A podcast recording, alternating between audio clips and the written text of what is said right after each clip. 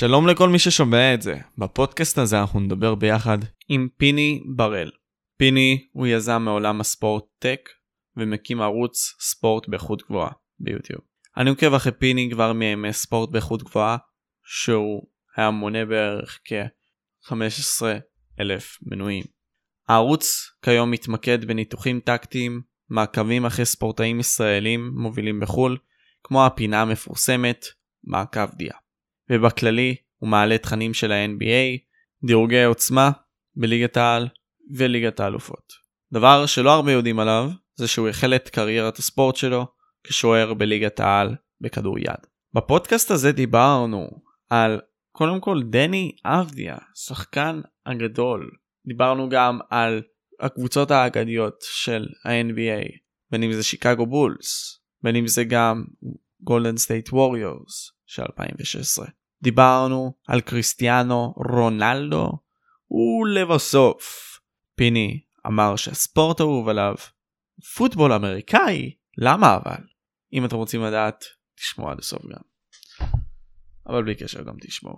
אז זהו, זה בעיקרון חברים. תעקבו אחרי הפודקאסט בכל הרשתות החברתיות. תודה רבה שאתם צופים, ובואו נתחיל.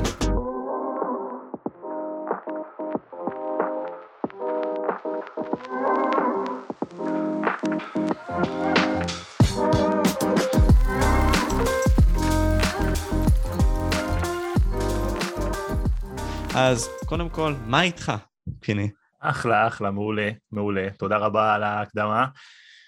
כן, קודם כל, לפני הכל, אני חובב ספורט, והתחלתי באמת, כמו שאמרת, כשוער בליגת העל בכדור יד, לא הרבה אנשים יודעים את זה, משם באמת התחלתי את כל התהליך הזה שהפך בסופו של דבר להיות הערוץ שקיים היום, שבוא נגיד, זה ממש לא היה הכיוון שאליו כיוונתי בהתחלה. מלכתחילה, לא חשבתי בכלל שאני אגיע למצב שבו אני ייצר איזשהו ערוץ ספורט או תוכן בכלל באינטרנט. אם אתה היית שואל אותי לפני 5-6 שנים, אני לא היה לי פייסבוק, כאילו יש לי פייסבוק, לא פעיל, לא היה לי אינסטגרם, כלום, שום דבר. זאת אומרת, הייתי באמת חי בעולם שלי, בבועה שלי, ולא הייתי בכלל מתעסק בזה.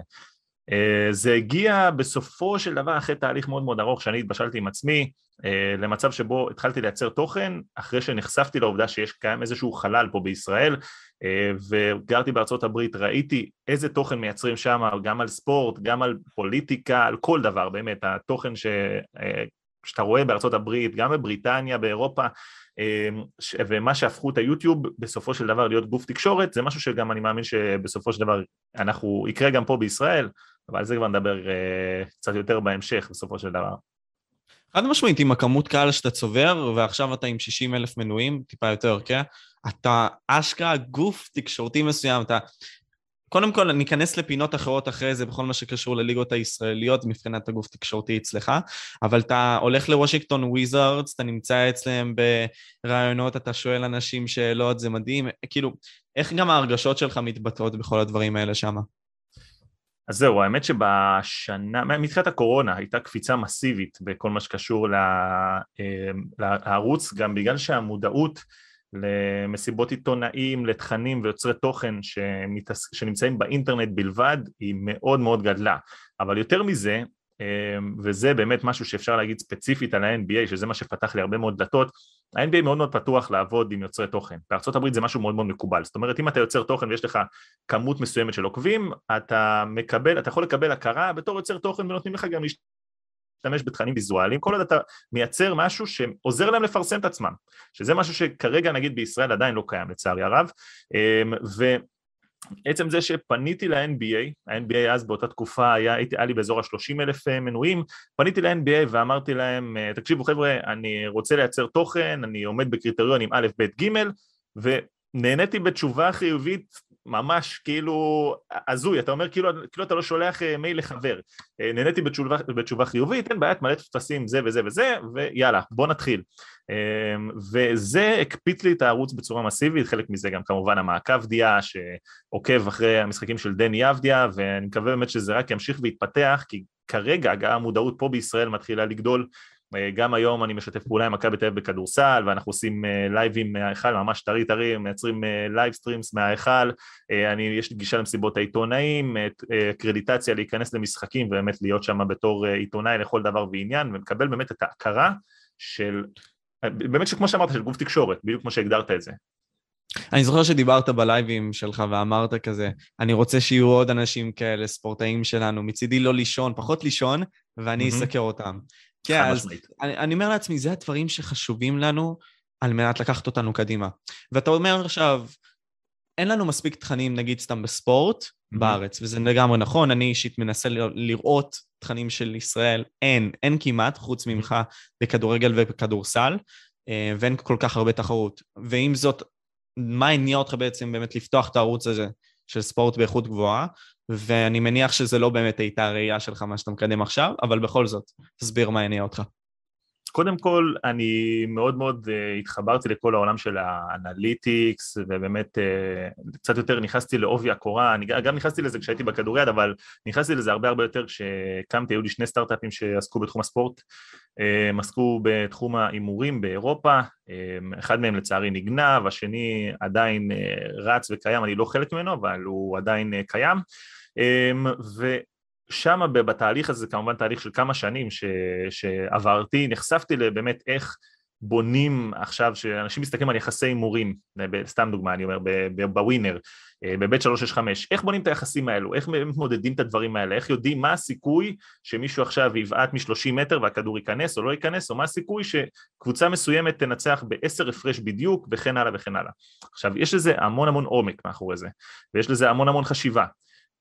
וכמובן הרבה מאוד מספרים סטטיסטיים, אז החלטתי תוך כדי התהליך באמת של מה שעשיתי עם הסטארט-אפים שלי, שבהם יצרתי גם תוכן בשביל לקדם את הסטארט-אפים שלי בחול, ולמדתי את האלגוריתם של יוטיוב, ראיתי שיש איזשהו וקום בישראל, זאת אומרת לא קיים באמת יוצר תוכן בישראל, שמייצר תוכן שהוא קצת מעבר, שמייצר תוכן שמדבר מעבר לרק קבוצה הפסידה, צריך לפטר את המאמן, קבוצה ניצחה, המאמן הוא הכי גאון בעולם. אנחנו כרגע, נכון להיום, נמצאים אחרי מחזור, אני נותן דוגמה מליגת העל בכדורגל, אנחנו נמצאים אחרי מחזור שבו מכבי נתניה ניצחה את מכבי תל אביב 4-2. במשחק ראשון של בן אילם כמאמן, בן אילם כרגע מוגדר כמאמן הגאון שהחזיר את כל הכדורגל הישראלי לתחייה ואת מכבי נתניה לגדולים הגדולים שלה. הוא ניצח משחק אחד, זה נורא. זה נוראי בעיניי. אני זוכר שאני זוכר שממש בהתחלה שהתחלתי לייצר את התוכן, והיה לי הרבה מאוד דברים שרציתי לדבר עליהם, היה משחק אחד שממש זכור לי של מכבי חיפה נגד הפועל רעננה, מכבי חיפה ישבה כל המשחק על הפועל רעננה, כל המשחק ישבה עליה, איזה 20 ומשהו בעיטות, לעומת 2 בעיטות של רעננה, זה הכל, רעננה ניצחה 1-0, דקה 94, מבעיטה שהלכה למרכז השער, השוער השמיט, הכדור נפל לרגליים של החלוץ שדחק פנימה, מפה, כל התקשורת כותבת מכבי חיפה, הקהל שורק בוז, רוצים לפטר את המאמן. מה המאמן השם? באמת. לפעמים דברים נכנסים, אין מה לעשות. במיוחד בכדורגל. זה מה שמספיק. נכון, השאלה אם אתה עושה את הדברים נכון, זאת השאלה, ואף אחד לא מדבר על זה, זה היה כאילו הזוי בעיניי, ואמרתי כאילו, אני רוצה לתת את הנקודת מבט שלי, בואו אני אסביר לאנשים מה זה XG בכדורגל, ומה זה באמת זריקה טובה או לא זריקה טובה בכדורסל, כי יש הרבה אנשים שבאמת לא יודעים את זה, ובסוף מסתכלים רק על התוצאה, כי הכדורגל והכדורסל שלנו בישראל מקדשים קודם כל את התוצאה ולא את הדרך. זאתי הבעיה, כי אנחנו... זה גם בעיה מסוימת שאני מסתכל עליה בכל מיני אופקים שונים. אנחנו לא מקדמים באמת נוער. מצד אחד אנחנו כן, עכשיו אנחנו רואים דוגמאות של מנור סולומון, בין אם זה בכדורגל, או דני, והרבה מאוד אנשים בעצם, שאנחנו באים ומסתכלים, הם נועם דוברת, רציתי להגיד, פשוט לא הצלחתי להוציא את זה, נועם דוברת. ועכשיו אני אומר לעצמי, יש לנו את זה, אנחנו פשוט לא יודעים איך לחזק את זה. אנחנו פשוט נותנים להם להתפתח, אבל אנחנו לא יודעים איך לשפר אותם ככה הם יהיו התוצר הסופי שלנו, ונהיה נבחרת חזקה, בין אם זה בכדורגל או כדורסל. אני חושב, אבל צריך להפריד ממש את הכדורגל והכדורסל, כי כאילו, אני חושב שהבעיות הן שונות בכדורגל ובכדורסל, במיוחד בשנים האחרונות, כי אם אתה מסתכל בשנים האחרונות בכדורסל, יש לנו דור ממש טוב של שחקני כדורסל, בין אם זה, כמו שאמרת, על דוברת, על דני, על מדר, על זוסמן, על תמיר בלט, יש לנו כמה שחקנים באמת שיכולים לבנות לנו, שהם שלט טוב, הם באמת שחקנים טובים. העניין הוא בכדורסל שהרבה פעמים אין לנו את המנטליות האמריקאית, וזה משהו שונה מאוד מהבעיה שיש לנו לדעתי בכדורגל, ואת זה אתה יכול לראות לדוגמה על דני, שהוא מגיע לארצות הברית והוא נחשף לא בפעם הראשונה, כי הוא כבר משחק עם אמריקאים במכבי תל אביב, אבל אתה רואה שהוא משחק מאוד אירופאי, וזה לאו דווקא בהכרח מה שיביא אותך לקבל את המעמד של הכוכב, ולפרוח באמת ברמות הגבוהות. לעומת זאת בכדורגל, אתה רואה שאין לנו הרבה שחקנים צעירים שבאמת בגיל צעיר מקבלים את הבמה. אם היו נותנים בגיל 17-18 לשחקנים מוכשרים, כמו שנתנו למנור, כמו שצריכים לתת להרבה מאוד שחקנים אחרים, היו נותנים להם את הבמה כבר לשחק, לטעות, אין בעיה, שחקן צעיר עולה למגרש, הוא טועה, הוא מתרגש, זה בסדר, אבל הוא לומד הרבה יותר מהר בגיל הזה. אם שחקן בין 21 שעולה, 21-22 שמקבל הזדמנות בבוגרים בליגת העל, נחשב צעיר, בשאר אירופה, בשאר העולם, זה כבר נחשב מישהו שהוא, אתה יודע, מבחינתם זה כבר מוצר מוגמר. זה נשמע מצחיק להרבה אנשים, אבל באירופה זאת התפיסה. ויש הרבה בעיות שנמצאות סביב זה, ואחת מהן היא העובדה שאנחנו מקדשים קודם כל תוצאה ולא דרך. כי מאמן שנמצא כרגע בקבוצת כדורגל יודע שאם הוא מעלה צעירים, אבל הוא מפסיד, הוא מחר הולך הביתה. ואם הוא הולך הביתה, אין לו באמת משכורת. אז לא באמת מעניין אותו לפתח את הצעירים, מעניין אותו קודם כל לפתח את המשרה שלו, ובגלל זה אין לנו באמת בכדורגל צמיחה גדולה של הרבה שחקנים צעירים. זה כל עניין של תרבות ספורט בסופו של יום, שאנחנו לא יודע, אני לא יודע אישית אם אנחנו באמת באים לקדם, כמו שאתה אמרת עכשיו, אנחנו מתרכזים בתוצאה ולא בדרך, והדרך היא ארוכה בהרבה מאוד מהמקרים. עכשיו, כשאנחנו אומרים את מנור כדוגמה, בסדר, יש הרבה מאוד מנורים פוטנציאליים שלא באו, בגלל שכמו שאתה אמרת עכשיו, מנסים לנצח 1-0 במשחק מסוים. נכון. זה הבעיה.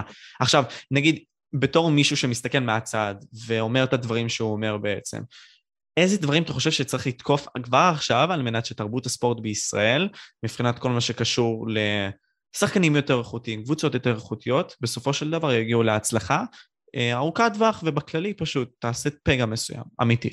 אני חושב שזה נשמע מצחיק, להרבה אנשים, אבל הדבר הראשון שצריך לעשות, זה קודם כל לחנך את הקהל, זאת אומרת, וזה אחד הדברים שאני לא אגיד שאני מחנך באמת את הקהל, אבל זה אחד הדברים שאני מנסה להעביר כל הזמן אצלי בערוץ, אם הקבוצה משחקת טוב, אבל מפסידה, זה בסדר גמור, והקהל צריך לתמוך, הוא לא צריך לשלוח את המאמן הביתה. אם הקבוצה מנצחת, אבל משחקת על הפנים, אז זה לא בהכרח אומר שהדרך היא נכונה.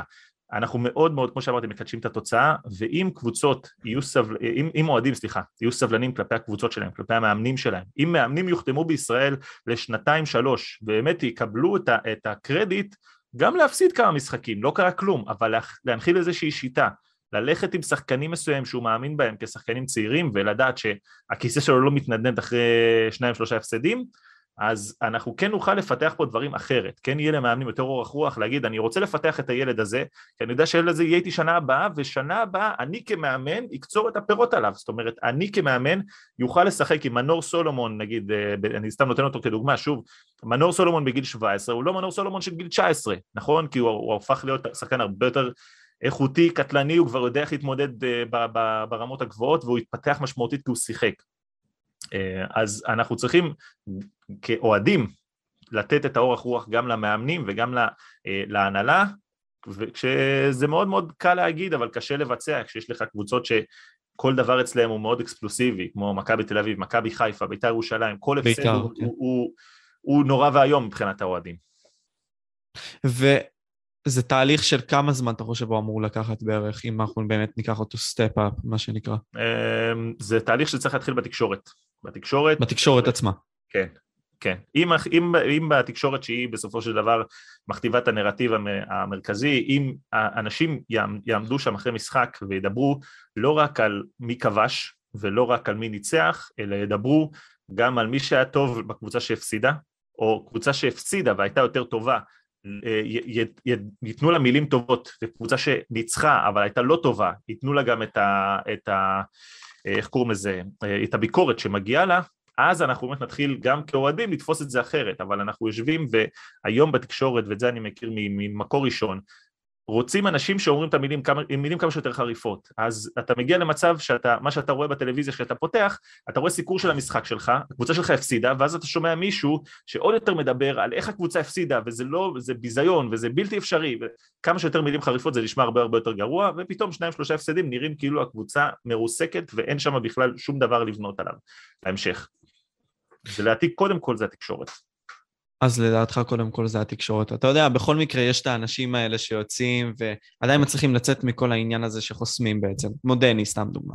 דני באמת הצליח ממכבי, ובין אם זה היורובסקט שהוא זכה בו כשהוא היה צעיר.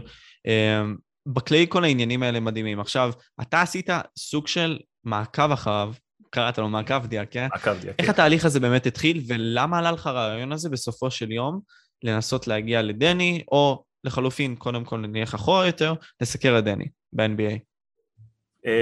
קודם כל, לי אישית יצא, עוד לפני שבכלל התחלתי לייצר את התוכן הזה בערוץ, יצא לי לעקוב אחריו בערך שנתיים לפני כן, ויש, אני עדיין לא משנה כמה נקודות הוא יעשה השנה, או איך הוא התחיל את הפרי סיזן, אני חושב שדני הוא השחקן כדורסל הכי טוב בהפרש שגדל לנו כאן בישראל, בהפרש, שחקן בגובה שלו שיכול לעשות את הדברים שהוא עושה, יכול באמת להגיע, התקרה שלו היא מאוד מאוד גבוהה.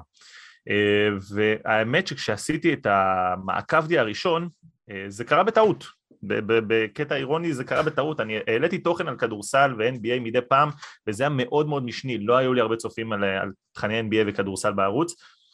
וכשעשיתי פעם אחת בלייב, התחלתי לדבר על זה, על דני ועל הדראפט, כי התחילו אנשים לשאול אותי בצ'אט ולהתעניין, התחלתי לדבר על זה וחתכתי את זה, אמרתי יאללה, אני אחתוך את זה כסרטון הכי לא ארוך בעולם, איזה 18 דקות שאני פשוט מדבר מול המסך, מסביר איך הדראפט עובד, בום, התפוצץ, הגיע לאיזה 40,000 צפיות, משהו כזה, אמרתי אוקיי, אנשים מתעניינים, ועכשיו זה היה שהערוץ שלי היה הרבה יותר קטן, ואז אמרתי, טוב, בואו נעקוב אחריו, אני מעלה עוד סרטון, ואני רואה שיש המון עניין, ואז משם התחלתי לפתח את זה, ואמרתי, יאללה, למה לא ננסה לקחת את זה צעד אחד קדימה? אני מאוד אוהב NBA, מאוד צופה כבר שנים, בטח שהייתי בארצות הברית, מאוד חייתי את זה.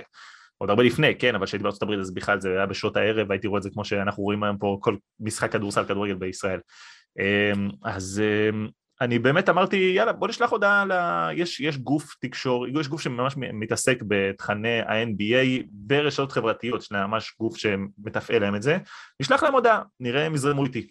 שלחתי להם הודעה, הם זרמו איתי, ואמרתי, מדהים, בוא נייצר את התוכן הזה, כאילו זה יכול להיות משהו מטורף, אם יש הרבה עניין, אבל הרבה אנשים אוהבים את זה, אני מבחינתי, זה קלאסי עבורי, כי כדורסל, אני חי אותו מגיל 0, ואיך זה להרגיש בעצם לראיין גם את דני, כי בסופו של יום גם, אם אנחנו ניכנס לעניינים היותר הטכניים, אתה אומר, תשמע, אני מראיין אותו, אני לא יודע אם אני כל כך רוצה לשמוע על קשר מאוד קרוב אליו, מה, א', התחושות שהולכות לך תוך כדי שאתה מראיין אותו, ובכללי, איזה קשר אתה חושב שאמור להיות בין עיתונאי לספורטאי, שהוא בעצם שואל לגביו, כל מיני דברים כאלה. כן, נקודה יפה מה שאתה אומר כאן, כי זה משהו שגם דיברתי עליו לפני כן, אני לא רוצה איתו קשר ישיר, בטח לא כרגע, זאת אומרת, בטח בגלל שאני עושה היום את המעקב דיה, אין לי למה לדבר איתו באופן ישיר, אנחנו כמובן מכירים, כאילו יצא לנו גם להיפגש מחוץ רק לזומים האלה, אבל זה תמיד היה מאוד מאוד מקצועי, ואתה יודע,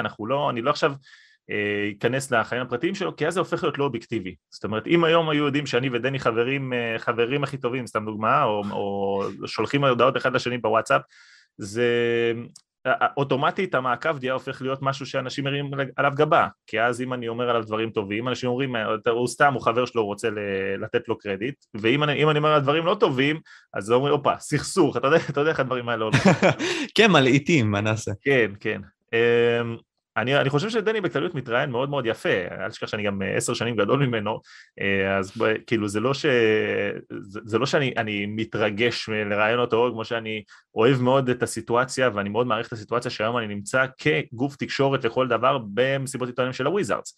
זאת אומרת, אני גם היום, גם במכבי תל אביב בכדורסל וגם אצל הוויזארדס, אני גוף תקשורת לכל דבר בעניין, ומתייחסים אליי גם בצורה כזאת, וזה מה שמדהים אותי, וזה מה שאני רוצה למנף ולקחת קדימה, אבל מצד שלישי, אני לא באמת מתנהל כגוף תקשורת אולד סקול, זאת אומרת, אני לא שואל את דני שאלות במטרה להבין עכשיו, לתת איזה כותרת. פרובוקציה כלשהי. בדיוק, להגיד לו, לא יודע, תן לי איזה משהו, לחפש איזה משהו ג'וסי שהוא ייתן לי, ואני אייצר מזה עכשיו איזה כותרת למסך הראשי. יחס עם ברדלי ביל או ראסל ווסטברוק, מה זה היה אתמול, כל מיני כאלה. בדיוק, תן לי לדעת איך הוא מרגיש, אני שואל אותו שאלות בדרך כלל שהן שאלות אישיות, שהן שאלות על התחושות שלו, על איך הוא מרגיש באמת פיזית, על איך הוא, הדברים במשחק עצמו, וזה דברים שהם יותר מקצועיים, ובגלל זה אני היחס גם לדעתי של הצופים לשאלות האלה הוא אחר, מאשר שעולה מישהו שצפה בכמה משחקים שלו בעיקר בהיילייטס, ושואל אותו, דני, איך זה מרגיש לשחק ב-NBA בעונת הרוקי שלך, ואז התשובה גם היא תשובה מאוד גנרית. כן, לגמרי, לגמרי, אתה יודע, גם אנחנו עכשיו רואים לאט למשחקים של דני, ועם הפציעה הזאת, הוא עדיין חלוד בקטנה. מה נגיד?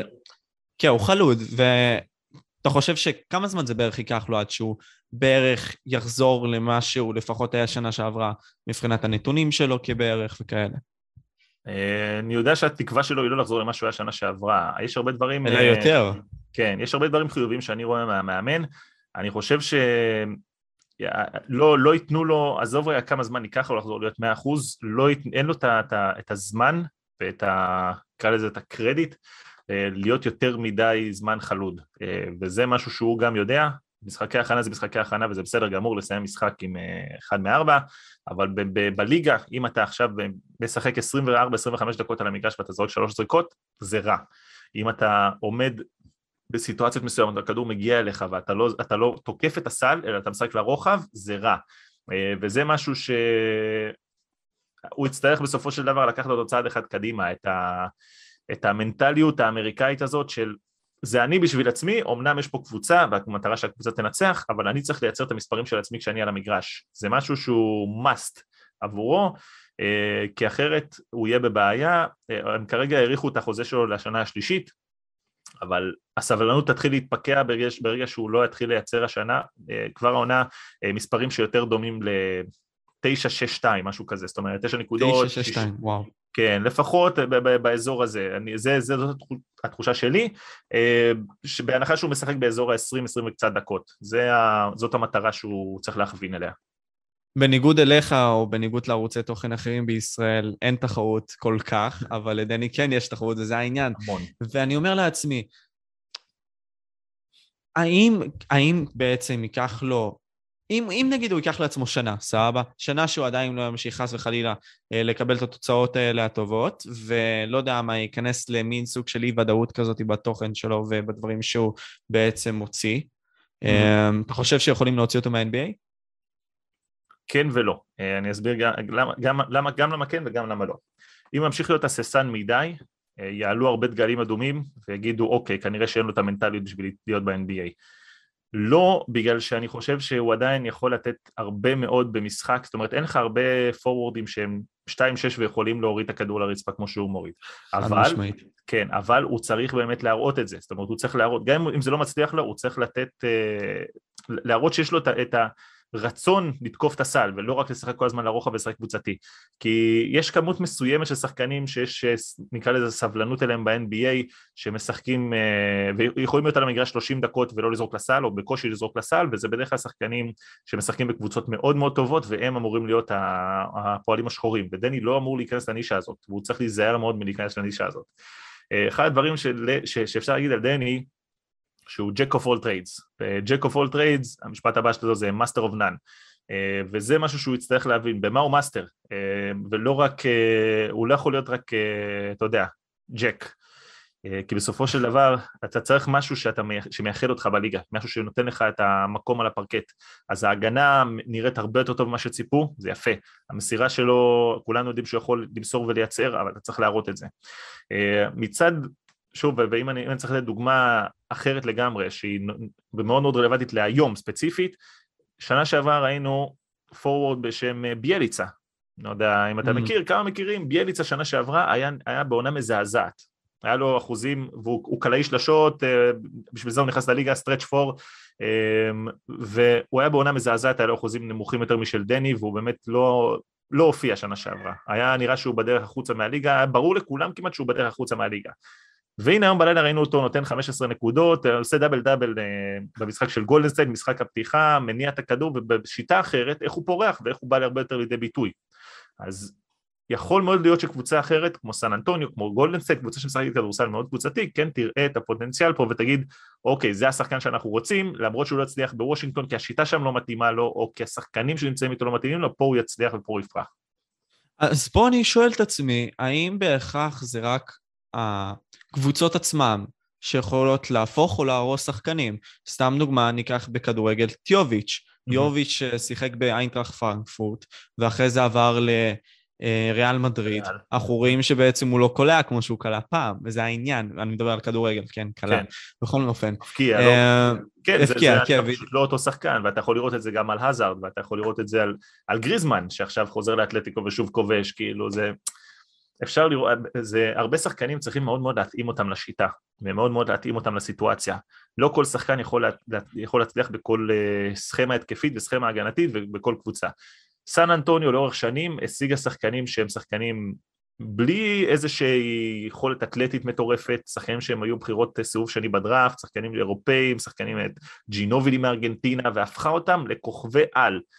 נטו מהעובדה שיש איזושהי שיטה הגנתית ושיטה התקפית ורצון התקפי של כולם לשתף את הכדור, רצון אמיתי לשתף את הכדור, בהבנה ששחקן שקולע 11-12 נקודות בקבוצה יכול לקבל חוזה מקסימום, כי הוא השחקן הכי חשוב בקבוצה, כי הוא הדבק שיודע למסור את הכדורים בזמן, שזה לא משהו מובן מאליו ב-NBA. גולדן סטייט הראתה לנו שאפשר לשחק עם הכוכבים הכי גדולים בעולם, ועדיין להניע את הכדור, ואז שהכוכבים הכי גדולים בעולם גם מניעים את הכדור ונותנים את האקסטרה פס, הם בלתי ניתנים לעצירה. כמו מה שהיה עם 16-17 של גולדן, 15-16 של גולדן סטייט, סתם דוגמה, שהם היו פשוט בלתי ניתנים לעצירה בכלל. בלתי ניתנים לעצירה, שירה בתנועה, באמת, כדורסל, לדעתי הקבוצה הכי טובה שהייתה אי פעם.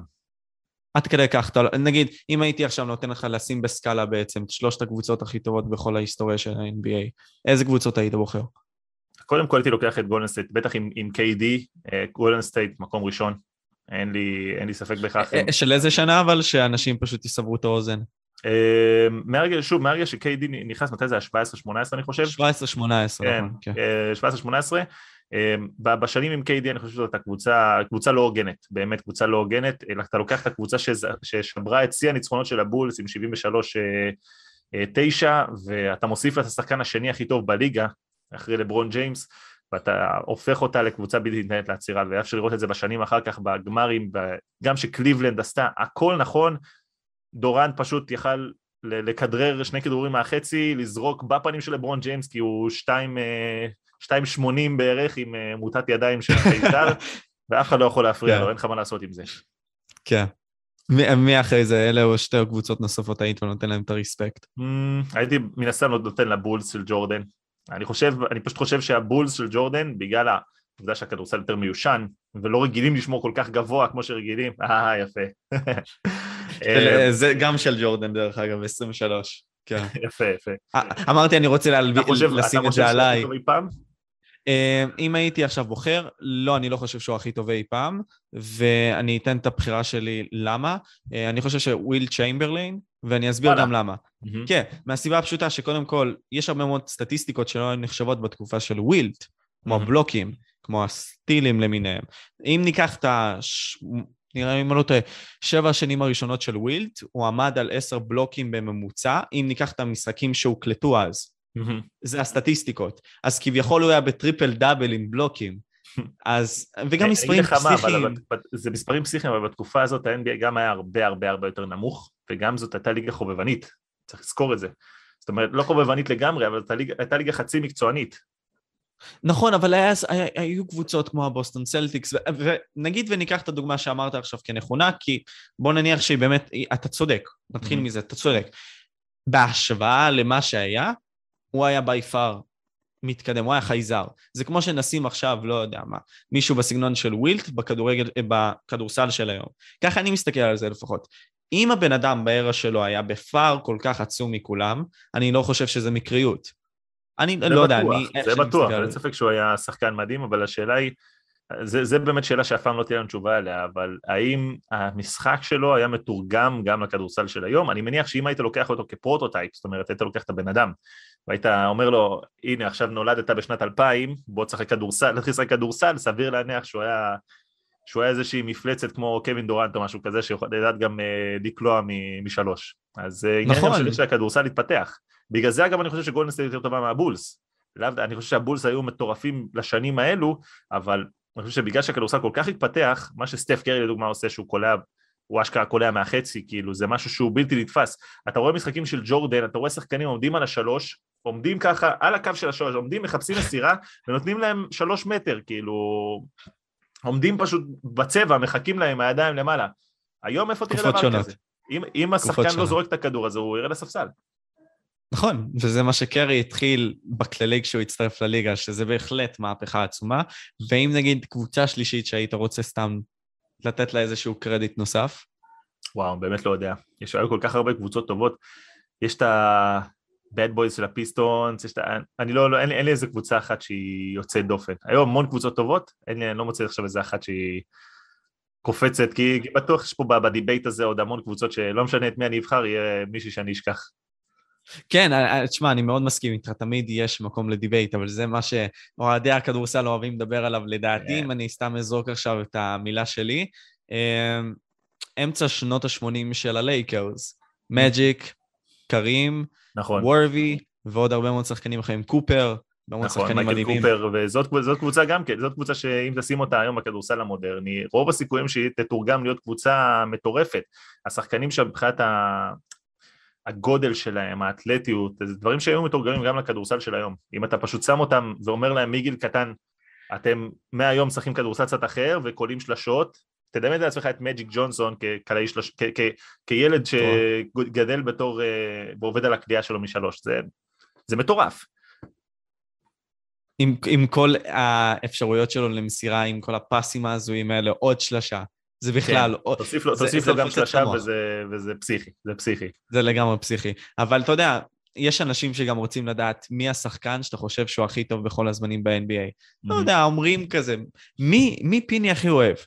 או מי פיני הכי מעריץ? זהו. עכשיו... כן. לא, אז תגיד, קדימה. זהו, אז שואלים את השאלה הזאת הרבה. בסופו של דבר אני חושב שהתשובה הנכונה מבחינתי, אני חושב שאם אתה שואל אותי כשחקן אינדיבידואל, מי השחקן כדורסל הכי טוב, אני הולך עם לברון, אני חושב שלברון ג'יימס הוא השחקן כדורסל הכי טוב, אי פעם הוא השחקן המושלם, לטעמי, אבל הוא לא הווינר הכי גדול, ואני יכול להבין בגלל זה את הדיבייט שאנשים אומרים שמייקל הכי גדול, שמייקל בסופו של דבר שינה את המשחק, כי הוא הפך את הכדורסל למיינסטרים, הוא גרם לכדורסל להיות השואו שזה היום, הוא התחיל את זה לפחות, והוא היה קילר מטורף, 6-6 בגמרים, זה באמת משהו שאי אפשר לקחת כמובן מאליו, ואתה ראית את הריקוד האחרון אני מניח, לראות אותו רק את כמות הפעמים שבאמת מרביצים לו, והוא נכנס לצבע על, אתה יודע, על 3-4 מגדלים ומקבל פיצוץ, והוא עדיין סופק את המכה, שם את הנקודות, הולך לקו, הכדורסל הזה היה אחר, וקשה לו להעריך אותו, אבל אני חושב ש... אם אני צריך לבחור היום, שחקן אחד שיהיה בקבוצה שלי, אני עדיין הייתי בוחר את לברון, כי לברון גם שחקן שעושה את הבחירה הנכונה במשחק. זאת אומרת, לא רק בהכרח ייקח על עצמו את כל הזריקות. זה לא בכדי שקוראים לו ל-GM, סתם, אבל אתה יודע, אם נגיד עכשיו, אם עכשיו נשים את זה בצד, מבחינת ה-GM, כן? קודם כל אני רוצה, מבחינת דיברת על הריקוד האחרון, אני רוצה להמליץ על פרק 7, שזה באמת מתאר את כל העניין הזה שג'ורדן, ובמיוחד בסוף, אני לא יודע אם אתה זוכר, אבל יש את הסצנה שהוא בא ודיבר על כך שאם אתם לא יכולים להיות מי שאני, כאילו פשוט אל דברו על זה, או משהו בסגנון הזה, הוא פשוט אמר והוא בכה, והוא יצא מהסצנה, כן. וככה סיימו את הפרק. נכון. פרק 7 של ה-Last Dance, אני ממליץ לכם כל כך לראות את זה, כי זה באמת מדבר על התכונה הזאת של הבן אדם, ומראה עד כמה ווינר הוא, אבל אתה יודע, נגיד כשאמרת עכשיו שלברון לא ווינר, אני לא יודע אם כל כך להסכים איתך. לא, כי... לא, זה לא, אני אחדד, זה לא שלברון לא ווינר, זה שלברון לא הווינר שאפשר להגיד על ג'ורדן שהוא היה קילר מטורף. לברון אין לו את הקילר אינסטינקט כמו שיש לג'ורדן, אבל להגיד על לברון שהוא לא ווינר, אם אתה מסתכל על המספרים הסטטיסטיים שלו ברבע האחרון, ב5 דקות האחרונות, הוא מהטופ אי פעם, זאת אומרת, הוא יותר טוב בהפרש, היום היה לי ויכוח על זה עם מישהו, שאמר לי, מה, קובי היה הרבה יותר ווינר מלברון, אמרתי, קובי הקולע את הזריקות שניות האחרונות, וזה, אמרתי לו, אם אתה תסתכל על לברון, ברבעים האחרונים, לעומת האחוזים של קובי, 5 דקות אחרונות, נכון? זה הקלאץ'. אתה מסתכל, פער מטורף. פער מטורף לסקור של לברון. כן, העניין הוא מה, קובי היה לוקח את כל הזריקות. אז מן הסתם שהזריקות האחרונות תמיד היו הזריקות של קובי. קובי היה פשוט, קובי היה אינדיבידואל, הוא ניסה לחכות את ג'ורדן, והיה גרסה מודרנית קצת יותר של ג'ורדן. אני פחות אהבתי את הכדורסל של קובי, זה פחות היה לטעמי, אבל אם אתה מסתכל, מבחינת נתונים סטטיסטיים, אין נתון סטטיסטי של לברון לא מתעלה עליו. נכון, וגם עכשיו הוא הולך להיות שיאן הקליעות בין עוד כמה זמן, עוד איזה כמה שנים, והוא הולך לעשות נתונים סטטיסטיים מטורפים, אז אני חושב שהרבה מאוד יסתכלו עליו בכבוד בסופו של יום. אתה חושב שזה באמת יהיה ככה? אני חושב שזה חייב להיות ככה, כאילו הבן אדם שלט במזרח במשך 10 שנים, אף קבוצה לא יצאה מהמזרח, אנשים, שחקנים עברו למערב, פשוט המערב והפך להיות עמוס ברמות, מעבר לזה שהמערב בדרך כלל יצא יותר טוב, פשוט כי שחקנים כבר נמאס להם לשחק מול לברון בפלייאוף ולא להגיע לגמר, כאילו המזרח היה נעול במשך שנים, עשו בזה צחוק גם בגיים אוף, נו, איך קראו לזה? נו, היה את ה... פרודיה הזאת על Game of Thrones. אוקיי. היה זה של... כן, אני זוכר משהו בסגנון הזה. של בליצ'ר ריפורט, כן, שהם צוחקים על זה, שכל שנה מגיע איזה מישהו ואומר, אנחנו ננשל אותך מהמזרח, והוא אומר, כן, עוד פעם אתה, ואז כאילו כל פעם, אתה רואה, כל פעם שבא איזה תומאס, ובא פול ג'ורג' וכל פעם מישהו אחר, ובסוף, לא יודע. כן, פשוט מבינים לאן זה מגיע, גם לברון בא עם הפטיש הזה, מרסק את כולם, כולם כאלה, כן. ובסופו של דבר, אם אתה שם את לברון, לדעתי, בלייקרס, מההתחלה, מתחילת הקריירה, או בניקס, לדוגמה, הקריירה שלו נראית אחרת לגמרי. אחרת לגמרי. קליבלנד זה באמת, מי שלא מכיר את קליבלנד, קליבלנד זה חור. זה חור לא נורמלי, ובתור בן אדם שהיה שם, זה חור מטורף. קשה מאוד לבנות שם קבוצות, גם כי זה מקום מאוד מאוד קר, אנשים לא אוהבים לבוא למקומות קרים, וזה מקום שהוא חור, אז לא, בוא נגיד, אם הייתי צריך לשבות את זה ישראל, היה הרבה יותר קשה לבנות קבוצה, ולשכנע שחקנים לבוא לשחק, סתם דוגמה, כדורגל או כדורסל בערד, לעומת תל אביב, כי זה הגיוני, כולם רוצים לגור בתל אביב, אנחנו לא רוצים לגור בערד ולשחק, אתה יודע, מבחינת השחקנים המרכזיים, כי אין להם יותר מדי מה לעשות שם. עכשיו, תחשוב על זה בממדים של ארצות הברית, שאם אתה גר בערד, אז אין לך 8 שעות נסיעה, 7 שעות נסיעה, אין לך משהו מעניין לעשות. אז מצחיק אותי ששבית בין ערד לקליבלנד, זה שיא הצחוק, אבל... זה שיא הצחוק. אבל נגיד, עוד מעט הולך להיות הדראפט של 22. יש עוד זמן, אבל עוד מעט ניקח את זה ככה בערך. לפי מה שאתה רואה, מי האנשים שלדעתך יהיו ה-first pick, או לפחות בוא נגיד ככה, 3 first picks? וואו. יש קודם כל את, לא סגור עם זה השנה, את הבחור מבילרבן, שהוא הולך להיות ילד סופר מיוחד.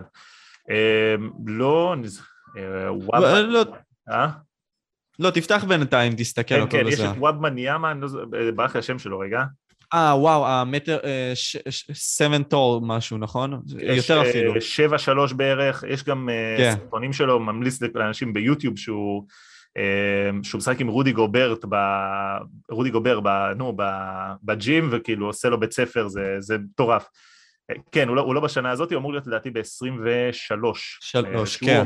הוא אמור להיות אחד הפרוספקטים המטורפים של השנים הקרובות.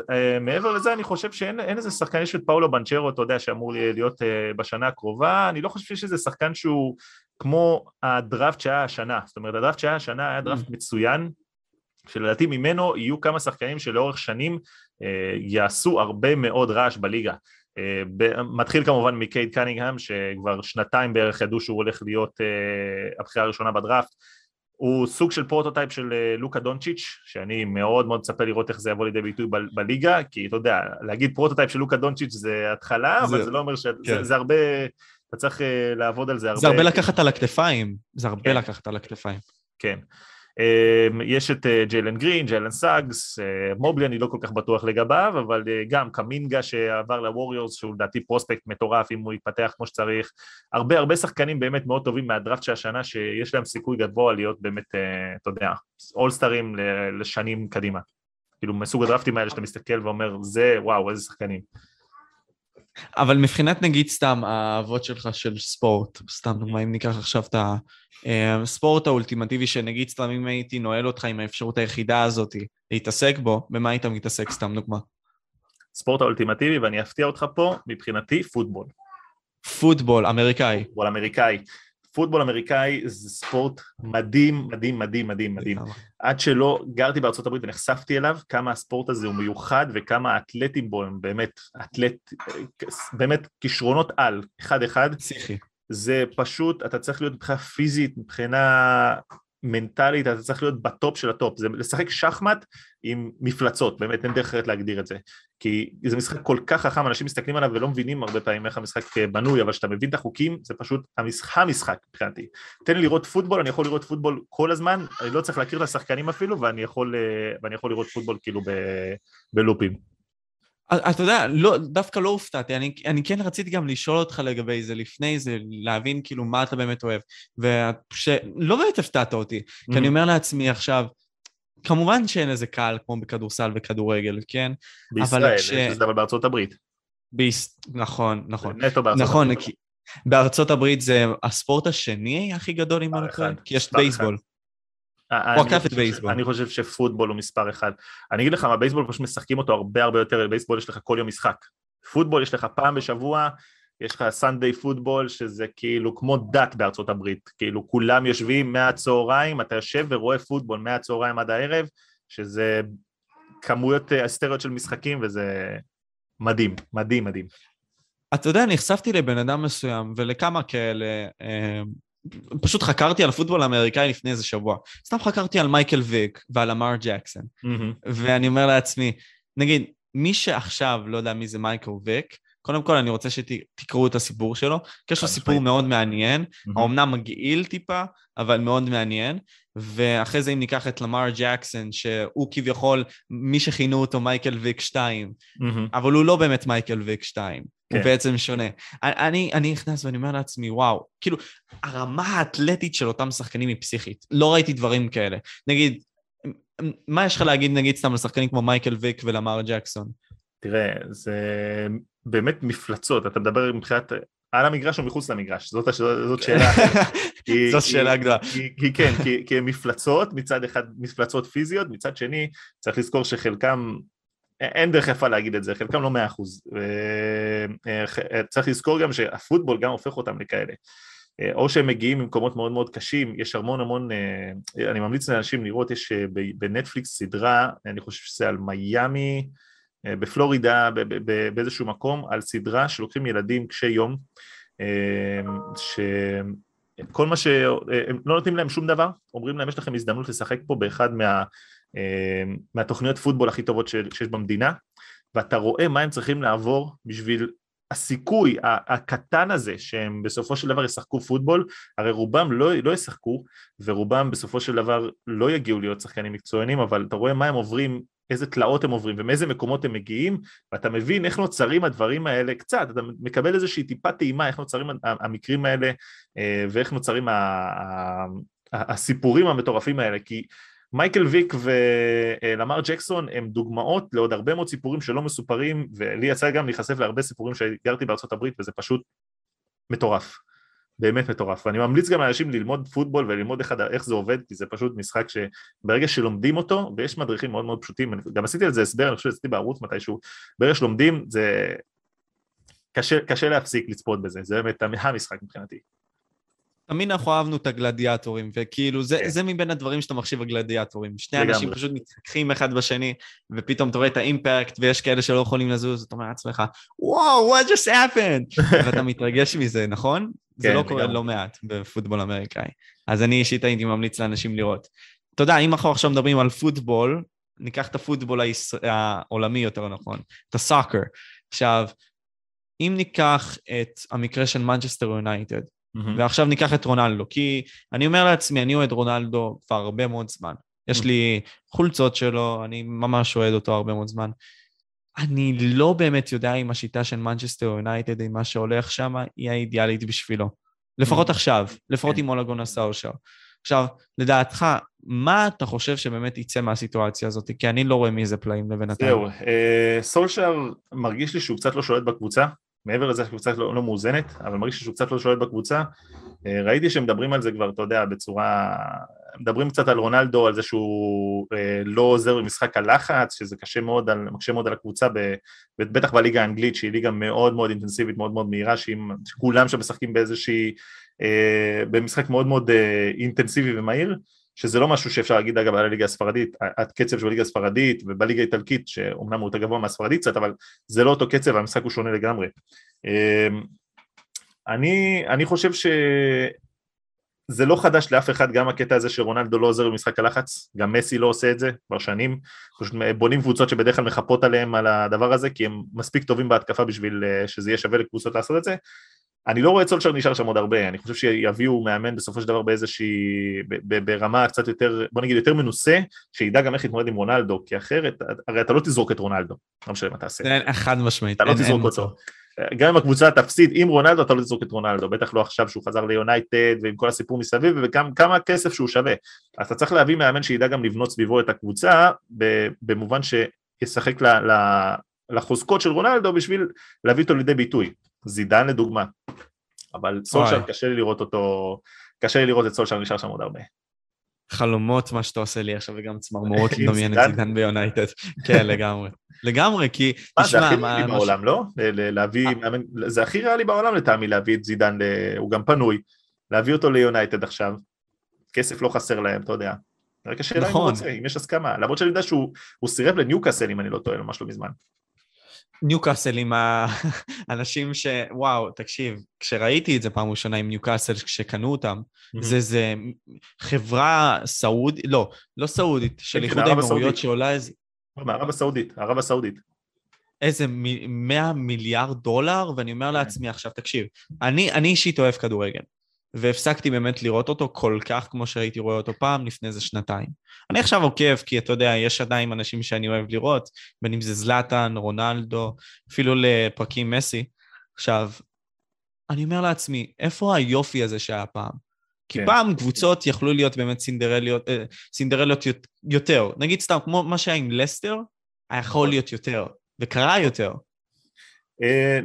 נכון, זה קרה יותר, אבל זה, במיוחד בליגה האנגלית, שהיא ליגה שיש בה הרבה מאוד כסף, זה הפך להיות מכה, כאילו, אתה מסתכל על סיטי, על צ'לסי, יונייטד תמיד הייתה הקבוצה שם, אז כאילו, תמיד לא היה לה בעיה של כסף, אבל גם עליהם, גם עכשיו על ניוקאסל, ואתה רואה את כמות הכסף שמושקעת שם, זה פסיכי, זה באמת במובן מסוים איבד פרופורציות, עכשיו בקורונה דווקא זה כאילו דאח קצת, כי זה היה איזושהי תחושה שזה הולך אחורה, ואוקיי, קצת יותר חוזרים לסכומים שפויים, אבל מסתבר שלא, בטח לא בליגה האנגלית, ואתה רואה הרבה שחקנים עוברים לליגה האנגלית כרגע, כי הכסף בליגה האנגלית נשאר אותו דבר. אני חושב שהפרפליי בסופו של דבר לא פתר שום דבר, אתה רואה את זה גם עם פריז סן ז'רמן, זה לא פתר שום דבר, זה פשוט, גם על החוקים שהפרפליי יצר, יש דרכים לעקוף אותם בצורות כאלו ואחרות, אז בפועל צריכים למצוא איזשהו פתרון אחר, כי גם הסכומים האלה, לשלם על שחקנים 200 מיליון יורו, 150 מיליון יורו, זה פסיכי, זה לא סכום נורמלי, אתה משלם על בן אדם, תחשוב, אתה משלם על בן אדם, עכשיו לא רוצה להיות קיצוני, אבל אתה משלם על מישהו עכשיו 200 מיליון יורו, מחר הוא יכול להיפצע לסיים את העונה, מחר הוא יכול לעשות תאונה ברכב, שהוא נוסע בדרך לאימון זה כאילו, זה הזוי בעיניי. וזה guaranteed, זה guaranteed, זה guaranteed, כאילו מביאים להם את זה. זה באמת הזוי, אבל לא נראה שזה הולך אחורה, מתישהו תצטרך להיות איזושהי דעיכה, כי הסכומים האלה לא נראים שדועכים, אבל אם אתה מסתכל על הרעיון של הסופר ליג, דווקא שהוא רעיון מאוד מאוד מעניין, כי המחשבה מאחוריו אומרת, קבוצות אומרות, בסופו של דבר אנחנו מביאות את כל הכסף, אנחנו הקבוצות המעניינות, אנחנו משלמות את הכסף על השחקנים שלנו, תביאו לנו יותר כסף, מגיע לנו יותר. שזה משהו שלדעתי לא ירד מסדר היום, ודווקא הסופר ליג אם זה יצא לפועל, ומתישהו לדעתי זה יצא לפועל, לאו דווקא במתווה הזה, אבל זה יצא איזשהו משהו כזה, שם היו לדעתי גם כן סכומים מטורפים, וזה יכול לייצר הבדלה אדירה בין הכדורגל, נקרא לזה הטוב, לכדורגל, לקבוצות של הטופ. זאת אומרת, בין קבוצות כמו ברצלונה, ריאל, יונייטד, ליברפול, צ'לסי, אתה יודע, אינטר, מילאן, פריז וכן הלאה, ביירן, לייצר איזושהי ליגה שכל מי שמשחק שם זה כאילו בהפרש ניכר מכל השאר. לדעתך אז זה יהיה שווה צפייה לראות את הכדורגל? אני לא הייתי רוצה לראות את הסופרליג, ממש לא, לא הייתי רוצה לראות משחק הסופרליג. לא עושה לי את זה, כאילו זה כמו שתייצר עכשיו משחק מבחינת, כאילו... זה הכי לא אורגני שיש, כמו שאתה תייצר משחק עכשיו של כל שבוע של ריאל מדריד נגד ברצלונה, או אינטר נגד מילאן, זה כאילו כל שבוע, וכל הזמן יש את המשחקים האלה, זה כבר לא, הופך להיות לא מרגש, סבבה, זה שמות גדולים, אבל זה לא באמת כזה, אתה יודע, מרגש אותי כמו שיש עכשיו משחקים של גמר ליגת האלופות, חצי גמר ליגת האלופות, שזה מפגשים שאתה יודע שיש פעם בשנה, אתה מצפה לזה, יש לך איזה מפגש שהוא לא קורה כל הזמן. זה אחרת. זה גם מאוד פסיכולוגי בסופו של יום, אנחנו בני אדם, כשאנחנו רואים משהו כל יום, אנחנו פחות מעריכים אותו, ולפתע כשאנחנו רואים אותו כל יום, אנחנו בעצם אומרים כזה, אוקיי, עכשיו מה יספק אותי עוד? נכון, פחות מרגיש אותנו. בגלל זה אגב גם בהקשר של פוטבול, בגלל זה זה כזה מיוחד, בקושי יש המשחקים, יש 16 משחקים בשנה, בכל העונה, בכל קבוצה, כל משחק הוא מלחמת עולם, ליטרלי מלחמת עולם, הופך את זה להרבה יותר מרגש. אז מי היית לוקח השנה שיקח את הסופרבול? לא יודע, אין לי מושג. הפוטבול, כמו שאמרתי, אני מאוד אוהב פוטבול, אבל אני לא באמת עוקב שם אחרי שחקנים, כשהייתי בארצות הברית ממש עקבתי, הכרתי וזה, אני לא עוקבתי אחרי הקבוצות בשנה וחצי האחרונות, מאוד קשה לי, בטח עם הערוץ וכל הדברים שאני עושה מסביב, אז אני לא כרגע מודע מהפייבוריטיות, אני יודע שבריידי בטמפה ביי, ואני מכיר, אתה יודע, את השחקנים המרכזיים, אבל אין לי לדעת את מאזן הכוחות באמת של מה קורה שם. כן, אז לא, זה סבבה, ב-NBA גם במיוחד, וזה טוב שאתה נכנס לעניין הזה, כי אני שואל את עצמי, וואלה, אתה מסקר את ה-NBA, אני מניח שאתה לא באמת קם בבוקר בשביל לצפות את המשחקים, כי וואו, השעות המטורפות האלה של המערב, אם אני לא טועה, לא, המזרח. המזרח הוא בכלל רחוק מאיתנו, והמערב הוא יותר קרוב, אז איך זה עובד לך? המערב מתחס יותר רחוק, פשוט הערב שלהם הוא הבוקר שלנו. כן, כן, אז אני פשוט אומר ש... קודם כל, אתה באמת, אתה רואה את המשחקים או שאתה רואה את הקצירים, איך אתה עושה את זה? נגיד סתם כשאתה עושה את הניתוחים. אני רואה את הכל, אבל אני קם בבוקר ורואה את זה 48 דקות נטו, זאת אומרת, אני לא רואה עכשיו את כל ה-in-betweens האלה. אני לא, אין לי את הזמן לקום בלילה ולראות 2.5, זאת אומרת, אני רואה את 48 דקות ואז אני רואה, אוקיי, אני רואה איזה מהלך שאני רוצה לנתח, לאו דווקא שקשור את דני, בין אם זה קשור אליו או לא, אני אומר, אוקיי, טוב, אני לוקח את החלק הזה, זה בדקה ככה וככה, אני יודע מה אני רוצה להגיד על זה פחות או יותר, וככה אני בונה את זה לעצמי, כאילו, אני לא באמת צופה בכל המשחק, זה בלתי אפשרי לצפות בכל המשחק. מה גם שאני כן מנסה לעקוב אחרי כל שאר הדברים שקורים בליגה, אז אתה יודע, תחשוב על זה, אני עושה את זה, זה לוקח כמה שעות, אני צופה בתקצירים המלאים של המשחקים האחרים, כדי גם לקבל קצת יותר פרספקטיבה, אני נכנס לסטטיסטיקות וכן הלאה, אז בגלל זה גם אין לי את הזמן היום להיכנס לכל מה שקשור לפוטבול, כי פוטבול זה עולם, באמת, מי שמכיר את זה, הייתי שם פנטזי פוטבול, זה עולם, וזה, אם אתה לא בתוך זה ל-100%, אין לך מה, אתה יכול שנתיים לא לצפות בליגה, ואתה לא מכיר חצי מהשחקנים. כי כולם נחתכים, זה מהר. כן, כי התחלופה שם כל כך גדולה. ה-running backs, אלה שתופסים את הכדור ורצים, אתה רואה אותם בגיל 24-25, הם כבר גמורים חלקם. כאילו, זה כבר גיל, אתה עבד עליך הכלח ברגע שאתה בגיל כזה, ובדרך כלל בוחרים המון המון שחקנים צעירים שיכנסו לליגה, והתחלופה היא מאוד מהירה בעמדות האלו. וכשאתה חוקר, נגיד, סתם על שחקנים מסוימים, סתם דוגמה, מה באמת הגישה שלך כשאתה באמת חוקר מבחינה סטטיסטית עליהם? או נגיד, סתם אם ניקח עוד פעם את דני, או אפילו את ים הדר, כשאתה נכנס נגיד סתם לפלייז, מה אתה מסתכל, על מה אתה רוצה באמת להבחין על מנת להבין בעצם מה הם באמת עושים, מה טוב ומה רע.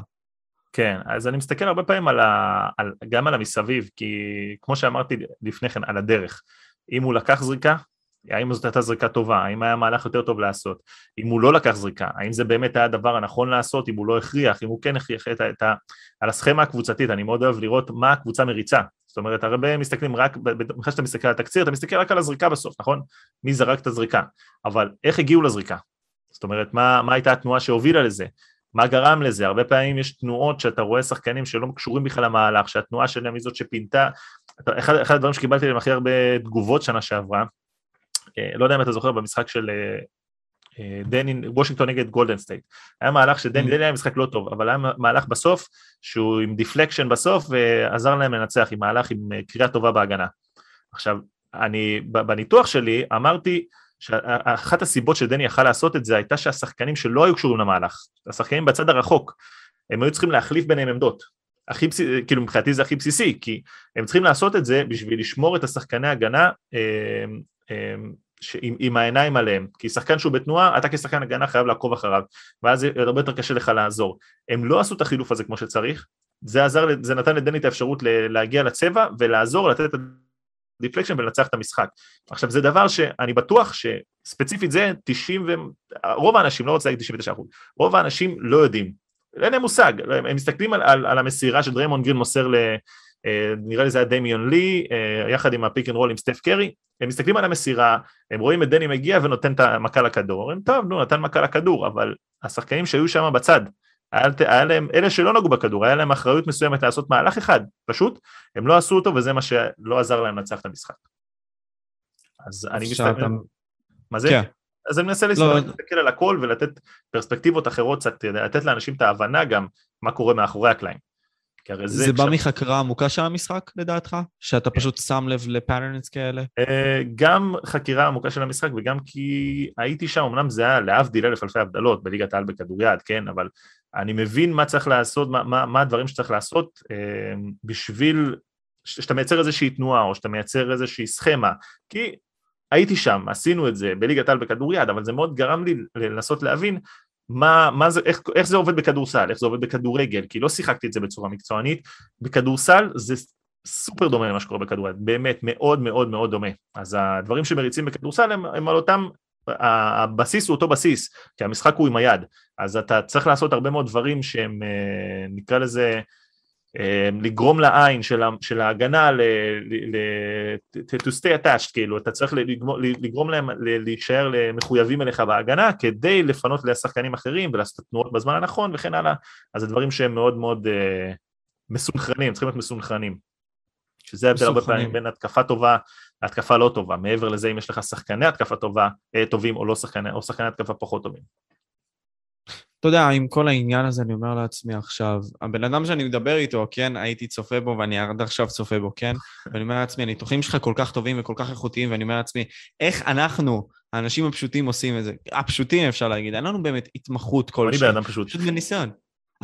אני אומר, גם אני בן אדם פשוט, הכל טוב, אבל כן. לא, זה מה שאני מנסה להסביר. אני חושב שזה...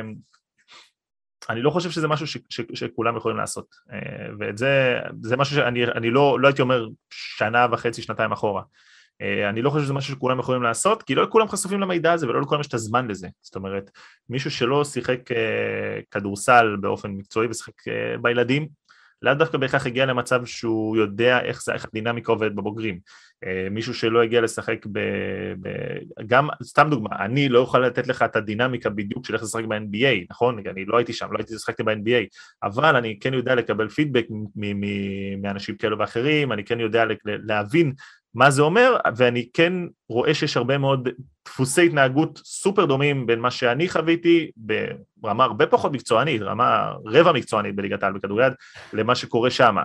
פשוט שמה זה באמת על סטרואידים, ושמה זה כבר עם הרבה מאוד כסף והרבה יותר תחרותי. אם היית אבל יכול לסכם בכמה מילים מי אתה, איך היית אומר, כאילו מה היית אומר על עצמך בעצם? שאלה טובה, אני חושב שקודם כל אני יזם, לפני הכל, גם כל הדברים שעשיתי היום וגם מה שאני עושה היום בערוץ, זה קודם כל יזמות, אני לא עיתונאי, אני לא מגדיר את עצמי כעיתונאי, ואני גם לא מגדיר את עצמי כיוטיובר, אני יוצר תוכן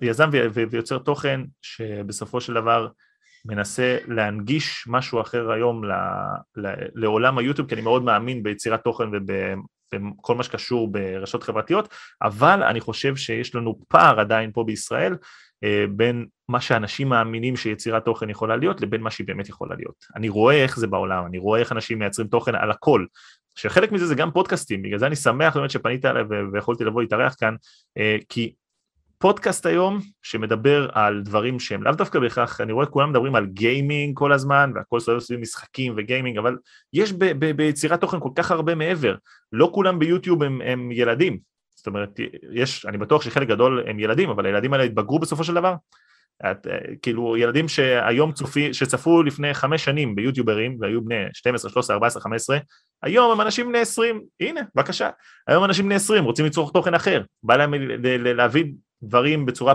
מה זה אומר פוליטיקה ברמה יותר גבוהה, להיכנס יותר לעובי הקורה בהרבה דברים, כמו שאני רואה, סתם דוגמה, מה זה סוציאליזם נגד קפיטליזם, דיברת על זה פה בערוץ שלך, נכון? נכון, דיברתי על זה. יפה, אנשים לא בהכרח יודעים מה זה, כי לא מלמדים את זה בהכרח בבית ספר, וגם מלמדים את זה בבית ספר, רוב האנשים לא זוכרים.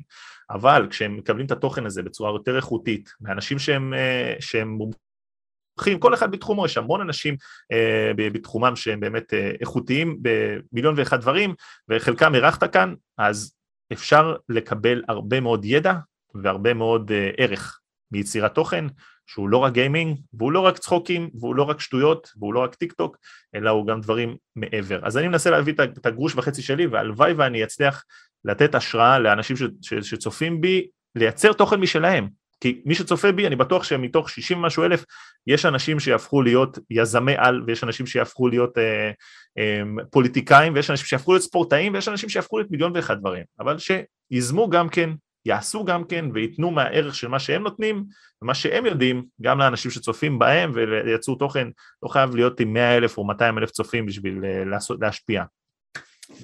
בסופו של יום כל נישה יכולה להשפיע על בן אדם אחד. כל בן אדם יכול להשפיע על כל אדם אחד. אז עצם העובדה שאנחנו יכולים לעשות את זה, זה הדבר החשוב. יוטיוב הוא עדיין פתוח לאפשרויות. אתה הולך היום לבית כנסת, אתה רואה 50 אנשים שיושבים ורב עולה ונותן דרשה. סתם, אני נותן את זה כדוגמה. הדרשה הזאת יכולה לגעת בבן אדם אחד שמה, שיחזור הביתה ויתנהג בצורה אחרת, יותר טובה, ינסה לתת מעצמו יותר למשפחה שלו, לא משנה מה, ישפיע עליו בצורה כזאת או אחרת. יש השפעה מטורפת ליצירת תוכן. ופה נתתי דוגמה של 50 אנשים שיושבים בבית כנסת, לא משהו גדול, קורה בכל מקום. אז בטח ביוטיוב, שאנחנו מייצרים תוכן שמגיע לאלפי אנשים ועשרות אלפי אנשים, יש לנו השפעה ויכולת להגיע ולתת גם דברים חיוביים, גם ערך וגם ידע, שזה משהו מדהים, מדהים, מדהים, מדהים שהרשתות החברתיות הביאו, ואני באמת מקווה שזה רק ילך ויגדל, אני בטוח שזה ילך ויגדל. עכשיו, יש את העניין הזה שאנחנו היוצרים, ויש את הצופים. הצופים הם חלק אינטגרלי, בלעדיהם לא היה אותנו, ובלעדינו גם הם לא היו מקבלים ערכים מסוימים בחיים שלהם. עכשיו, איך אתה חושב שהאינטראקציה הזאת בין אותם צופים ערוץ של אותו יוצר אמורים להיות? כי נגיד אצלך אני רואה את זה בצורה כל כך טובה. קודם כל, אנשים מאוד חיוביים, הם מאוד passionate מה שנקרא, יש להם את הבערה הזאת של לצפות בתוכן שלך, ליהנות ממנו, להפיץ, ופשוט להביע את הדברים הטובים. מה אתה חושב שצריך לעשות בשביל, א', לשמוע על קהל כזה, וליצור אותו, ומה אתה חושב לגבי זה בכללי? טוב, תייחס לתשובה, לשאלה הזאת מכמה זוויות. הזווית הראשונה, קודם כל, אני חושב אני באמת מרגיש היום הכי בר מזל שיש, כי בסופו של דבר יש אנשים שיש להם את הפשן כמו שלי יש, ואני מצליח להביא את הפשן שלי יחד עם עוד קצת ידע ודברים כאלו ואחרים, ולחלוק אותו עם עוד אנשים, ובגלל זה אני חושב בגלל שאני רוצה את זה מתוך מקום של רצון, שאני באמת אוהב את זה, אני חושב שאנשים מרגישים את זה וגם מתחברים, ובאמת גם הם מתחברים וגם הם בתוך הסיפור הזה, אז הם מאוד מאוד חיים את זה, זה משהו שהוא לא יודע איך לייצר אותו, אני ייצרתי אותו בעצמי, עשיתי את זה נטו דרך רצון, אתה מבין? דרך גריינד שבאמת אני מעלה כמעט על בסיס יומי תוכן, ובסופו של דבר, אני אוהב לדבר על ספורט, אני אוהב את השיח מאחורי זה, אני אוהב לתת דברים שהם מעבר, להיכנס לנתונים, לסטטיסטיקות, אם יש אנשים שאוהבים את זה יחד איתי, רואים את זה גם בתגובות, רואים את זה גם בלייקים, רואים את זה בהכל, וזה אף פעם לא יהיה מובן מאליו מבחינתי הדרך היחידה לשמר את זה, זה רק להמשיך ולייצר עוד תוכן ולהמשיך ולהשתדרג, זאת אומרת, אני היום תמיד חושב איך אני עושה את הדבר הבא, איך אני נותן את הדבר המטורף הבא, שזה לאו דווקא חייב להיות עכשיו איזה לא יודע מה, משהו שהוא סופר יוצא דופן, זה יכול להיות בדברים הייחודיים, וזה יכול להיות בלהביא את עומרי כספי לספיישל 50,000, וזה יכול להיות בלהביא את ג'יי בילס, הבאתי אותו ב30,000, זה יכול להיות במיליון ואחד דברים, יכול להיות לעשות לייבים מהאכל, זה משהו שהוא פורץ דרך, זה משהו שלא, אין מישהו בעולם שעושה דבר כזה, לפחות לא שאני יודע, ועצם זה שאתה מחדש ועושה כל מיני דברים חדשים ועושה את זה מתוך אהבה ומתוך פשן, הקהל מרגיש את זה, יש הרבה דרכים לעשות את זה, לא רק על ספורט, על המון תחומים. אז אם יש מישהו שכרגע מאזין לפודקאסט הזה, ושוקל אולי לעשות על נישה זה יכול להיות נישה של שעונים, זה יכול להיות נישה של דייג, זה יכול להיות נישה של הכל. אם יש משהו שאתה אוהב אותו, בטוח יש עוד אנשים בעולם שאוהבים אותו כמוך. זה לא חייב להיות במיליונים, זה יכול להיות גם במאות ובאלפים, ואתה יכול להשפיע, ואתה יכול לחלוק את זה עם אנשים. ההצעה הזאת היא שווה זהב, כשאתה אומר, אם אתה, נגיד, סתם אוהב משהו, יש בטח עוד מישהו שאוהב חוץ ממך. בטוח. וואו, זה באמת נכון. זה באמת נכון. ואתה יודע, עכשיו אנחנו תכף מסיימים עם כל העניין של השיחה המדהימה שלנו, כן? אבל אתה נותן תחזיות, נגיד, סתם לליגת העל, כן. ל-NBA, לעוד הרבה מאוד תחומים אחרים. אבל אני רוצה באמת לשאול מנקודת המבט של מישהו שבאמת אוהב את התוכן שלך. מה התחזית שלך לפיני בראל, או לספורט באיכות גבוהה, בעוד 5 שנים. לעוד 5 שנים הבאות, יותר נכון. שאלה מעולה. יש לי עליה כל כך הרבה תשובות, שאני לא חושב שאת כולם, כאילו אני חושב שאם אני אסתכל עליהם עוד שנה, חלקם יראו לי גם מוזרות, אבל אם אני מסתכל על זה באמת 5 שנים קדימה, אני רוצה את הדבר הזה בתור גוף תקשורת שפועל, אתה יודע, יחד עם עובדים ועובד במקביל, אני לא אגיד את זה בהכרח מתחרה השיר של ספורט 5, ספורט 1 וכל אלה, אבל מייצר תוכן שהוא מעבר. אני רוצה בסופו של דבר גם להשיג זכויות שידור של משהו, אני לא יודע עדיין מה, אבל זה גם משהו שאני רוצה לעשות בעתיד. אני רוצה לעשות פרויקטים מיוחדים, חלקם, אני כבר דיברתי על זה, של לעשות, אולי אפילו לפתוח איזה קבוצה, בליגה נמוכה בכדורגל או בכדורסל, לייצר איזושהי קבוצה, לייצר איזשהו משהו שהוא ייחודי, לייצר איזשהו משהו שהוא נישתי, אבל הקהילה שיש פה היא כל כך חזקה, באמת היא כל כך חזקה היום, שאני לא יודע מה יהיה עוד חודש. אם היית שואל אותי לפני שנה, אם אני אהיה בפודקאסט של עמרי כספי, אם אני אעבוד עם ה-NBA בשיתוף פעולה, עם מכבי תל אביב בכדורסל, עם ספורט 5, היית אומר לי את זה, היית אומר לך, איפה, חכה, לאט לאט, הכל טוב, לא צריך, כאילו בוא נבנה את זה בסולם הדרגתי. היום זה כבר נראה לי, אתה יודע, זה כבר, לא אגיד מובן מאליו, אבל זה דברים שכאילו הם כל כך התקדמו מהר, שאני באמת, הגדילה היא מטאורית, אני מאמין שרק התמדה, והתמדה, אתה יודע, עקביות של יום יום, לעלות סרטונים, להיות רלוונטי, לדבר לעניין, לא לקפוץ על טרנדים. סתם דוגמה, מישהו אמר לי, אמרו לי, תעשה פיפה. מעניין שאמרו לי, תשמע, כולם עושים פיפה, שיצא הפיפה, אתה חייב לעשות פיפה רק בשביל להשיג עוקבים. אמרתי לו, ומה זה ייתן לי? יגיעו עוד 5,000 עוקבים. מה אז? הם רוצים תוכן של פיפה. אני לא אספק להם את זה. אז הם יעזבו, ומה זה יעזור לך, כמות עוקבים הלא פלקטיבית הזאת. בדיוק. אני יודע היום שיש לי 62,000 עוקבים שאוהבים את התוכן, והם באים כל יום לתוכן הזה. וזה משהו שהוא ייחודי. אני מאמין שהגריינד הזה בסופו של דבר משתלם. העבודה קשה תמיד משתלמת, תמיד. וזה מוביל אותי לנקודה האחרונה של הפודקאסט, שאני שואל את עצמי, מה באמת השיעור הכי גדול של האורח שלי? מה השיעור הכי גדול שאתה למדת מהחיים שלך? תבונה מסוימת שאתה רוצה באמת לתת לצופים, שיכולה באמת לעזור להם, להיות אנשים יותר טובים, ולהתפתח, להגיע רחוק. הכי קלישאתי שיש, אבל באמת מה שאמרתי עכשיו, עבודה קשה, מי שעובד קשה, ואני ככה בשתי שניות ייתן כזה, אתה יודע, על התהליך שלי, אבל אני סיימתי את הצבא, הגעתי ממשפחה שאין בה כסף, באמת, לא היה לי, לא ידע בעסקים, לא ידע בכלום.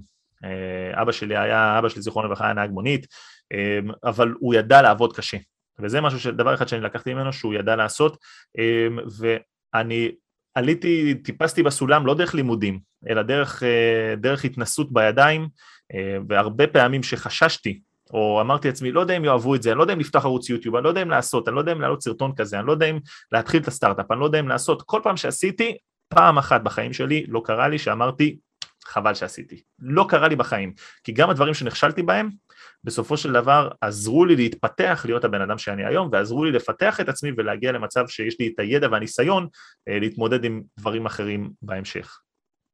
וואו, אתה יודע, גם אני אחזק את מה שאתה אומר, כן? אני אישית מרגיש את זה גם בפודקאסטים שלי וגם בקלעים הדברים שאני עושה. צעד אחד קדימה הוא יותר טוב מפשוט להישאר במקום או ללכת אחורה. זו עובדה. נכון. העיקר בסופו של יום כשאתה עושה, ואתה באמת מעריך את הרגעים הקטנים האלה שאתה עושה, בשביל למצוא איזשהו מומנטום, ובכך לפתח את זה. אז כשיש את המומנטום, אתה יכול לגשת למה שאתה באמת רוצה ליצור, ובאמת רוצה פשוט לקחת בידיים שלך, ומהדמיון שלך פשוט ליצור את זה למשהו אמיתי. זה דברים שנגיד, אני אישית מרגיש בצורה כזאת קיצונית שאני חייב לעשות, על מנת שזה באמת יקרה. כפי שאתה נגיד סתם אמרת, עם כל הדברים שאתה הצגת, ובין אם זה עם אבא שלך, זיכרונו לברכה, העבודה הקשה הזאת בסופו של יום, היא ביחד עם עבודה חכמה מן הסתם, לדעתי, כן? לפעמים כן ולפעמים לא. לפעמים כן ולפעמים לא, אבל גם זה... מה הכוונה? כשהתחלתי, והזמתי את הפודקאסט, הסטארט-אפ הראשון שלי, לא היה לי מושג בעסקים, אז להגיד לך שעשית את הדברים חכם? לא. להגיד לך שעשית את הדברים עם אומץ, אולי אפילו טיפשות, אומץ שהוא מקביל לטיפשות, כן, אבל האומץ הזה תמיד, תמיד קידם אותי, תמיד. אז כל מי שאי פעם חושש, זה הדבר היחידי שאני הייתי אומר להגיד. אז לדעתך, המחשבה מגיעה עם התבונה בעצם. אני חושב שהתבונה מגיעה עם העשייה, זאת אומרת, ההבנה איך הדברים נעשים ואיך הדברים עובדים, הרבה פעמים מגיעה עם העשייה. יש דברים שאתה לא תוכל לדעת עד שלא עשית. אתה לא יודע איך לייצר פודקאסט עד שלא מתחיל ועושה פעם ראשונה פודקאסט עם מישהו, נכון? בפעם הראשונה, אני בטוח שהפודקאסט הראשון, רשמת לעצמך מלא נקודות, ועבדת לפני כן וחשבת, והיית קצת יותר לחוץ. באמת אפילו את זה לא עשיתי. לא? באמת את זה, זה סיפור מצחיק, אני אספר אותו בקטנה. אני הייתי עם חבר, ואמרנו כזה, טוב, בואו פשוט נעשה את זה, אנחנו רואים איזשהו מפתח גוף שעשה את זה, אני אישית מכיר מג'ו רוגן, ששמעתי אותו איזה שנה, ואומר לעצמי, טוב, בואו נעשה את זה פשוט. וכשעשיתי איתו את זה, אמרתי פשוט בוא נדבר על נושאים, מה זה משנה? אולי למישהו זה יעניין. פשוט התחלנו, ולא ידענו לאן זה הולך, ועם הזמן פשוט, אני והוא כמובן, נפרדנו בקטנה מבחינת איך שאנחנו הסתכלנו על הפודקאסט, אבל זה הדמיון הזה, עם הזמן, עם הפעולות, כפי שאתה אמרת, שהפכו את העניין הזה למציאות. כי ככל שיותר דמיינתי, כך יותר רציתי. וככל שיותר רציתי, כך יותר עשיתי. אז בוא נסיים עם שאלה שלי אליך. מה אתה חושב איפה We Talk Podcast היא עוד שנה מהיום? לא אשלח אותך 5 שנים קדימה. אהבתי שאתה שואל אותי, זה מצחיק. אבל אני אגיד לך מה. אני אישית רוצה שכל יום יעלה איזשהו תוכן מסוים, ואני רוצה שהוא יהיה כמה שיותר איכותי. בין אם זה, נגיד סתם המצלמה, הדברים הקטנים האלה שיכולים לעשות את השינוי הכי גדול, זה זה.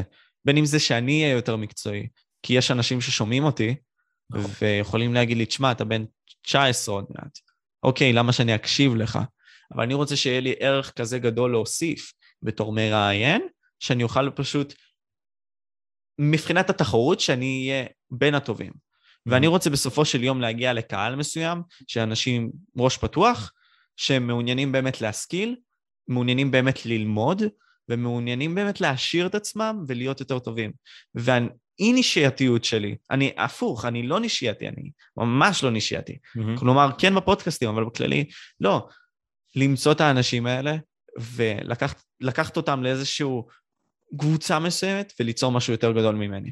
אני לא יודע מה זה הולך להיות, אבל אני אקווה שזה הולך להיות טוב. יפה, אהבתי שלא דיברת לא על כמות עוקבים, לא על שום דבר, אלא על תוכן איכותי, וזה מה שהכי חשוב, וזה אהבתי לשמוע.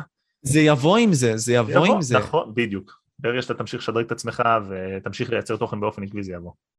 תשמע, אני רוצה להגיד לך תודה קודם כל, כמישהו שבאמת צופה בתוכן שלך, אני באמת, קודם כל אומר שתמשיך ככה, אני באמת אעשה את המאמצים שלי כמה שיותר לתמוך ולעזור בכל הדברים האלה, כי אני אישית מאמין בדרך הזאת, ולמי שלא מכיר בעצם את הערוץ של פיני, קודם כל להיכנס ליוטיוב ספורט באיכות קבועה, כמובן יש הרבה מאוד סרטונים מדהימים שלו, והוא כבר מארח הרבה מאוד אנשים מדהימים, הוא גם בפודקאסט של עומרי כספי, שזה גם עוד מקום למצוא אותו שם, ובכללי גם באינסטגרם, אני הייתי ממליץ לכם לעקוב שם, אז בכללי כל הלינקים האלה יהיו בתיאור, יש לך משהו שאתה רוצה אולי להוסיף פיני?